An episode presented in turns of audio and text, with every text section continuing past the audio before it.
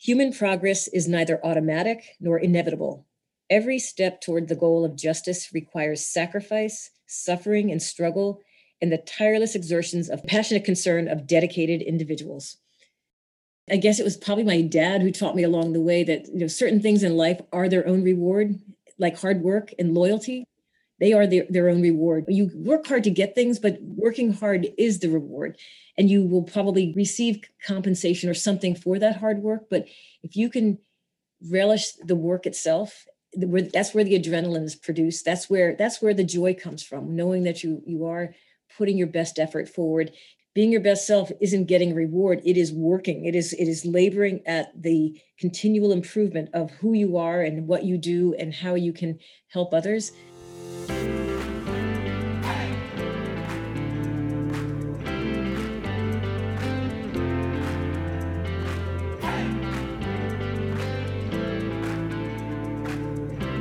Here we are, Jane Johnson. it's been said. It's been said that there's a time to laugh, a time to cry, time to be happy, a time to be sad, time to be born, time to die, time to celebrate, time to mourn.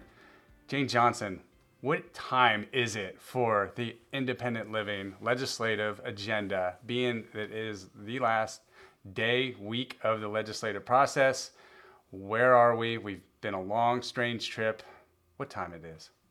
It's a time to celebrate, Tony. All right. It absolutely is and even if we hadn't achieved the things that we have achieved it's a time to celebrate because this was, has been a session where we've seen all of our members all the centers for independent living JPPAS participants work together towards common goals. And regardless of the outcome that is always something to celebrate. I am thrilled and i am celebrating. That's huge. That's huge. So so tell us about some of these uh, celebration points that we've achieved here uh, at this point in time. I, I, you're going to tell us that there's still, you know, some things that you know we got to get through, but uh, let us know why we should be celebrating. Let's go through it. Well, last week I led off with, with thanking you and Liz Howe for your advocacy on our budget issue because you reached out to the Senate Budget Chair, asking her to include funding for the CILs in the budget, and she did. This week I'm going to lead off thanking you again for a different type of advocacy because on Monday night you convened a group of JPPAS participants in a recorded a podcast where they were able to talk about how important that program is to them, what a difference it made in their ability to work and to earn a living, to, to find dignity in their occupations, and to gain back self confidence that they may have lost because they incurred a life changing injury like a spinal cord injury. So that podcast was shared with legislators because we were asking for their support to increase funding for the James Patrick uh, Personal Assistance Services Program and that advocacy worked. And on Wednesday of this week, the full House voted on our bill and approved it unanimously. So thank wow. you to Tony. Thank you to the JPPAS participants, Carrie Larrabee, Christina Martin, Doug Jones. I'm going to forget everybody's name now. Salim Nasser and Mark Brisbane participated in a podcast with you. They shared their personal stories. That goes back to our very first episodes that we did about how it all comes down to people and stories and putting lives with the issue that you're trying to advocate for so that it's not these are not orphan issues. These are people these are issues that have body parts and heartbeats and, and impacts. So thank you tony. Thank you to the JPPAS participants who shared their, their stories on your podcast. It did have an impact. And when the bill was presented on the house floor by our champion house sponsor representative Jenna Persons Mulicka. There was a representative Garrison uh, spoke up and shared that his personal experience, he's from Clay County, and he said he knows about this program because when he was working in the state attorney's office in Clay County, he knew who James Patrick was and he saw him Whoa. create this program. And he said, Thank you, Representative Persons Mulicka, for filing this bill. This is such an important program. And James Patrick, even though he's passed away since then, he, he needs to be recognized. So it was a really powerful vote. Um, it was unanimous again. Our legislation has not gotten a single nay vote through all through the process. So that bill is now on its way to the governor's office. But again, it, it didn't get there on its own. It got there through great grassroots advocacy and then the leveraging of technologies like a podcast and emails to make sure that every person who had an opportunity to vote on that bill understood what it was about. So kudos to you, Tony. Thank you. Well, you, you know, I, yeah, I think your compliments are, are great, but um, you know, certainly deserve very minimal because it, like you said, it was really grassroots. There's so many people up front that front loaded this, that put it into it. We certainly at FACIL, uh, since absorbing the program and since you've taken over, have been very intentional about how we run the program and being really good financial stewards of the program. We have subcommittees that you know you and I and others participated on that really care about this program because of those participants and them coming on this podcast and being able to do it all at the same time and during this moment was very special very special. Like no matter which way that would have, it would have cut, what an honor just to get such a group of people like that together in a space and to to have that. And I encourage anyone to listen to that conversation if they're looking for any insights, wisdom, inspiration, these are just wonderful people I look forward to getting to know better. And so thank you for uh, making that happen and, and for all the advocacy that, that you do. I'm really glad that you did tie it back to, you know, it does take these personal stories to be able to lock in with people, you know, not just the, you know, the economic parts, very, very important. We got to be really good financial stewards. Uh, at the same time, this impacts people's lives, and to bring that there is huge. And you know, I don't think it's any small thing that this is unanimous. Yes. And we said here on the purpose of this podcast was unity. One of the core threads that we're really trying to tie here and is like just bringing all of us together. And that means people from different political parties, which many people would think that that's almost impossible. What can, you know, these political parties ever agree on? Here we are again, trying to illuminate the idea that this is a space, disability, where we can all come together. We can all be united. We create more moments of connectivity, unity, doing these things. Who knows? Maybe in these other areas where there isn't so much unity, we can make some progress. So, I really, really appreciate that the fact that this seems to be u- unanimous and across the board. That's another thing that I think is encouraging. Yes, and it came, you know, it, it started with it starts with individuals. It goes out in a big ripple, and then it comes back in. So it's it it's just been fun to watch how our early conversations have been reinforced throughout this process as we see how things actually work. The other good news we have this week is that on Tuesday, the budget that's going to be voted on today, the last day of session, hit members' desks. It was about just after noon on Tuesday, which means the 72 hour clock started ticking at that point. And so they can take a vote anytime after about 12:30 today. They're allowed to vote because they can't vote until members have had 72 hours to look at it and review it. What's been interesting in this session because there have been so many divisive issues, policy issues that have been voted on, everything from the anti-riot bill, which was also though, matched with a police reform bill, which some of the advocates say stops short of doing true police reform, but there's a bill to crack down on riots, which was a reaction to the, the riots that took place after George Floyd was murdered, and then um, a police reform bill.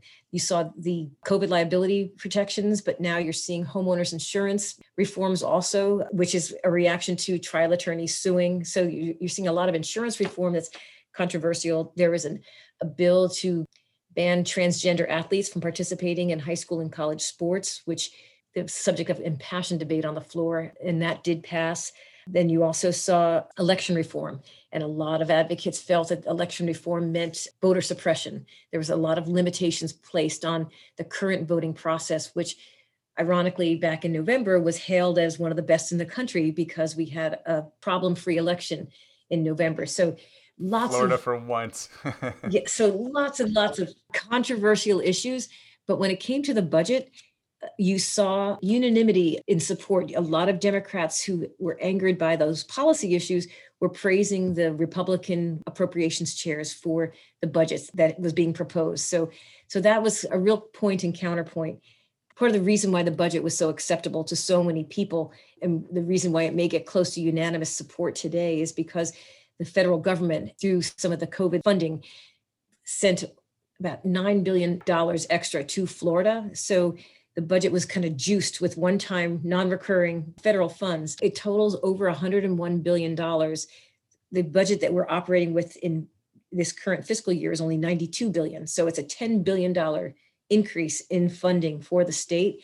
Again, a lot of it's one time federal funding. So it's just interesting. It's been a session of contrasting viewpoints and contrasting issues, lots of flashpoint issues that you know sometimes appear to be symbolic gestures more than actual meaningful attempts at policy reform.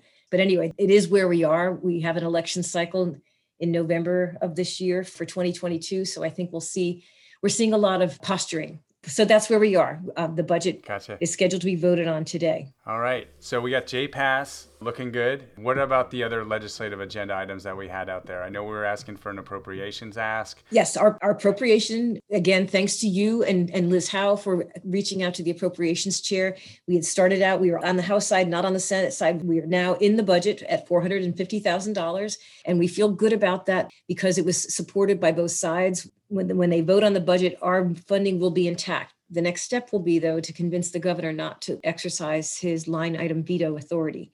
He can do that, which obviously would be really upsetting. We don't believe he has a reason to do it. So the next step on the advocacy end is for the Centers for Independent Living to send letters from their centers to the governor, urging him to approve our funding and explaining to him what the economic and social return on investment is for that funding. And that's something that the centers can do like nobody else. So just explaining why transition services save money, empower people to, to live and work in their communities, and also why successful transitions should be every person's right. Transitions both to from high school to employment or post-secondary education, or transitions from an in, institutional setting into the community. So and so today, uh, after 12:30, this is Friday. We're on the the 30th uh, of April. So after 12:30, say 12:31 uh, gets passed, voted on, approved. It then goes to the governor. How long does the governor then have to sign on this? Is this kind of indefinite, or what? What, what tends to happen here? He technically has 15 days after he quote unquote receives it. Uh, and last year it was interesting because he last year the House and Senate worked very closely with the governor on the budget because of all of the uncertainty caused by uh, COVID. They weren't sure what was going to happen to the economy. They, you know, that that would have been back in March because we had a January session.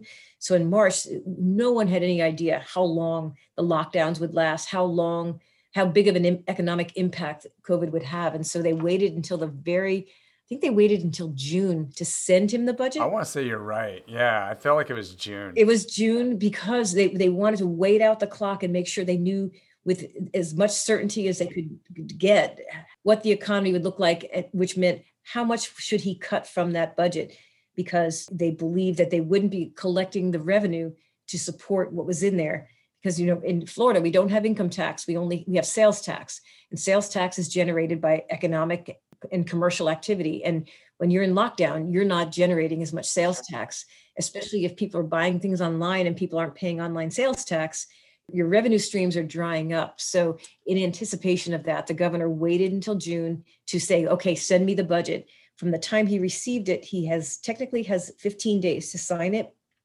And in signing it, he has to also identify which what he's going to veto. So where in the past governors have had anywhere from 100 million to you know 600 million in vetoes. Last year's budget was almost a billion dollars in vetoes. So he he eliminated any identifiable fat from that budget because thinking that we would at least see a, a billion dollar decrease in funding. And as a matter of fact we saw even more than that but then we've caught up. So we're kind of the hole that they thought they were going to have to fill this year with the budget they didn't have to fill so anyway, so this year we expect that he will probably receive the budget in the next 30 days or so, I guess. It's hard to say. From the time he receives it though, it's the clock ticks down for 15 days.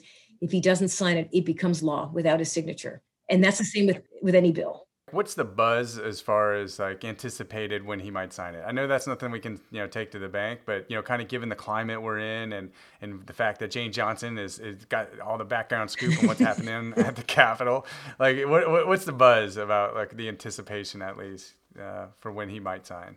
Well, you know, because there's a lot of rumors about the upcoming election cycle, um, and the governor himself has to run for reelection. It's, it's 2021 now. He was elected in 2018, so he needs to get elected next year to remain governor. And his he has announced his intention to be governor for eight years, unless he gets picked up as a potential pre- presidential candidate. President Trump yesterday was um, was quoted saying that he thought that Ron DeSantis would make, make a great vice presidential candidate. So if, if former President Trump were to run for president again in 2024, you know, Governor DeSantis could potentially be his running mate. But for the immediate future, Governor DeSantis needs to focus on getting reelected here in Florida for 2022, which means he wants to start campaigning as soon as possible. So I would bet that he's going to sign, he's going to ask for that budget as soon as the dust settles after today. Uh, you know, we could see the budget getting to him within the next 30 days, which is pretty quick. Because one thing that the governor wants to do, he has budget staff in the Office of Policy and Budget who are combing that budget, every single line item with a fine tooth comb and, and coming up with recommendations on vetoes for him. So uh, they need some time to go through all of that because it's several hundred pages. But I would imagine that in 30 days, he'll get the budget. He will sign it probably with some fanfare because he wants to, he's basically campaigning. He's governing and campaigning at the same time. And so every public action he takes has sort of two two goals and he wants to project a positive public persona, which means is probably good for, for money. It means he's probably not going to veto a lot because he doesn't want to make enemies. Sure. Seems the nature of the game nowadays. Yeah. it is. Be, be doing these things and juggling. And, Yeah. and, and, and that's why we have the Jane Johnsons of the world to cut through that fluff and get to the what really matters. On this item here, I think it's really interesting if we, you know, were to go through the uh, library of episodes that we have, you know, with the legislative process. We started this in January uh, and before the legislative session because we knew they were in committees and, and really worked through an educational process about the legislature. Uh, this journey a lot of the where a bill travels, as we always like to joke. You know, it's like Sill House Rocks. You know, I'm just a bill, a bill on Capitol Hill, and and and it goes through this journey. And and this part, since I've been a director coming on six years now, we've we really have needed more money to do more of our services for and better. And um, this is the closest we've ever been for that ask to do outreach to make sure that we're serving all people from all walks of life. And and I'm just very excited because you know I'm coming in late to the game. Six years is nothing. Like people have been really advocating and pushing this for a very long time, and certainly through your leadership and, and through the the leadership of others and the advocates and everybody. This is just really exciting. That uh, certainly since you've been here, we've gotten closer and closer and closer, and this is the closest we've ever been to having something like this go through and to be signed. Where certainly, as you said, you know, it could be line item vetoed but I'm just really, really excited for this moment right now. So a, a time to celebrate at, at the same time. I feel like I'm on a like whoopee cushion of like pin, pins and needles, like kind of thing, you know? Like Yes, so, so it's interesting. But Yeah. it's the good kind of adrenaline because it's the adrenaline that motivates you to move, keep moving forward. So, and I really do feel confident that the governor will support our ask. I've, you know, I'm, I'm confident that the CILs are going to be sending letters to him so that he can demonstrate, you know, he can see that this is a statewide ask, that, that, that this is going to support people with disabilities in every single county. I feel very positive. The other thing that I want to highlight is that the bill that got passed on Wednesday also includes language to support our sister organization, FILC. And that's an important gesture of unity as well for the Independent Living Network. You know, we are the association at FACIL. FILC is the, the State Independent Living Council, but we worked together on that bill. And we were proud, FACIL was proud to support its sister agency to update statutes so that they are aligned with federal law. And that's something that too that I think has come out of this season that we're in where we're we're working together where we have a better sense of what our common goals are and what the big picture is and we're achieving unity within ourselves as well as a network. We are, and again, I only have a six year window, so that's pretty small. But in that six years, when I first came on, FACIL and FILC had no working relationships with one another, very divisive. There had been some history and, and whatnot that really had led to, you know, not the greatest relationships between FACIL, a member organization, FILC, you know, a state you know organization for oversight and resourcing. And since then, and, and especially with you now here, and Beth Myers as being director there at FILC, it is night and day. It is absolutely have turned around 180 degrees, and, and it's just really exciting to see how the synergy of organizations can come together and serve and do better than they could either one of them apart doing their own thing. And we know what that looks like. And now when we can see how collaborations come together, and it's not always rainbows and kittens when these collaborations come together. These are we're still having tough conversations. We're still working through very complex problems. We have different points of view. But at the end of the day, we come out closer and better for it. It's not just everybody agrees with everybody and we're all holding hands and singing kumbaya. But at the same time, we're not in our camps. We're not all parsed out. We're all about the unity and bringing us together. And we wouldn't be here in this process right now to be able to report on some of these legislative successes without this unity between organizations. I completely agree. And so you lead me to my quote for today. I'll go ahead and say it now. I love it. It's from Martin Luther King Jr., and it says, Human progress is neither automatic nor inevitable. Every step toward the goal of justice requires sacrifice, suffering, and struggle, and the tireless exertions of passionate concern of dedicated individuals. Exactly as you just said, it doesn't, it's not all rainbows and sunshine it's it takes work it takes commitment it takes coming back to the to the table when you disagree to try to work things out. And i think that we've seen that over the past year in the past legislative session where it's a multi-step process but it takes work but but coming together towards justice towards doing the right thing is to me always going to be worth it. I think that, can you read that quote again? It's just amazing. It says human progress is neither automatic nor inevitable Every step toward the goal of justice requires sacrifice, suffering, and struggle, the tireless exertions and passionate concern of dedicated individuals. Whew. It kind of reminds me that you know success is you know not owned; it's rented, and you know it, that rent's due every day. Yes.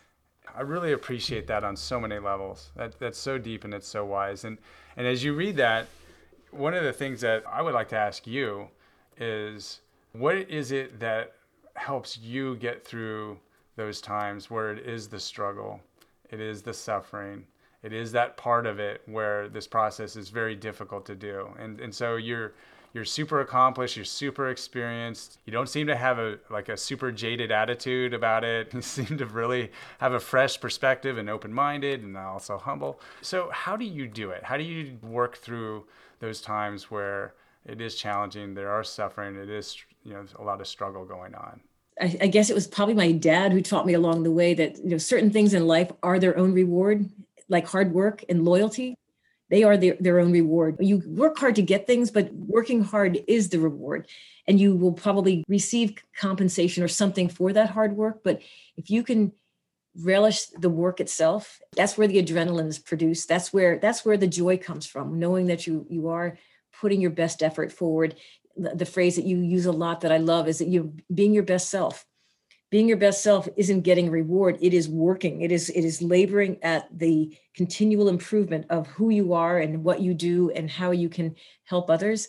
And so to me, I think that that's where I derive the most satisfaction. It's it's um, I love getting across the finish line, but it really it was running the race that where where the, the real joy came and looking back knowing that I I ran my hardest and I gave, I didn't leave anything out on the course. So I, I think that that's allows me to go back again. If I work hard and don't get the outcome that I want, I'm willing to go back because it wasn't just the outcome. It was, it was knowing that the the purpose you're working for is valuable it's important. It, you know independent living we'll never finish this. It'll never be perfect. No finish line. Nope. There is no finish line. So i think that's where just the work itself is its own reward I don't know. I, and I'm pretty sure that it was my dad who told me that there, and there's dignity in work, but you also, you have to be um, tactical, strategic.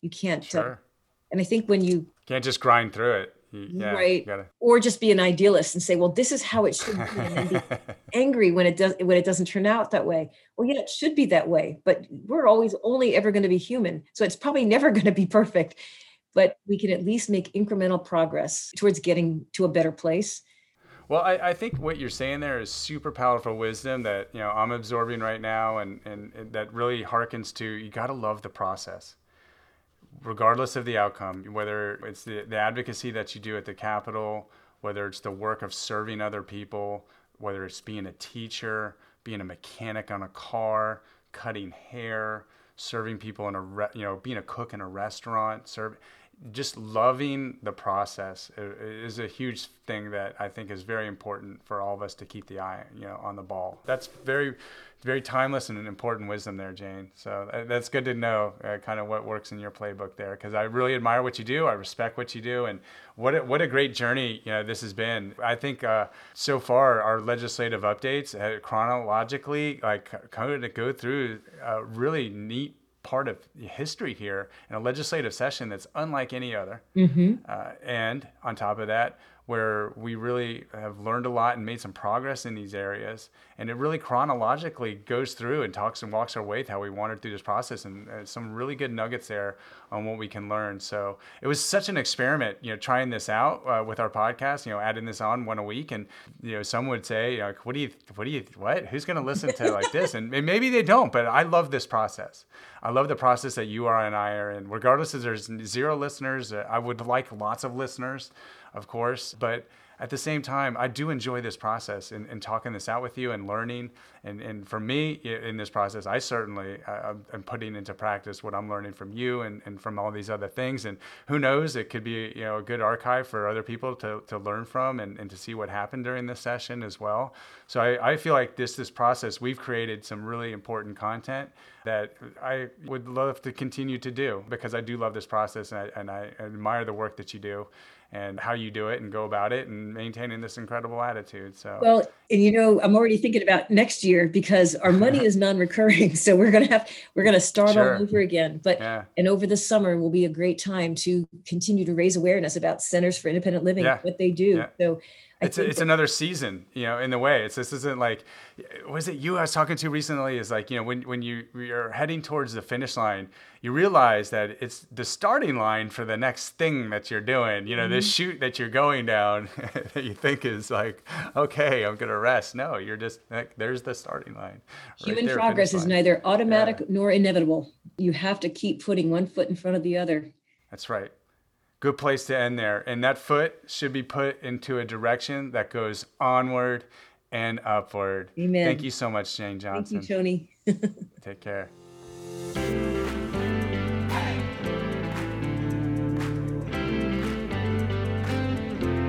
Thanks for listening to the Independent Life podcast brought to you by the Center for Independent Living of North Central Florida. If you like what you hear, please rate, review, and subscribe. And if you know anyone who might benefit from listening, share this podcast and invite them to subscribe too. For questions, suggestions, or if you have a story you'd like to share, please email us at cilncf.org at gmail.com or call us at 352 378 7474. Thanks for joining us. Until next time, support, advocate, and empower each other to live the independent life.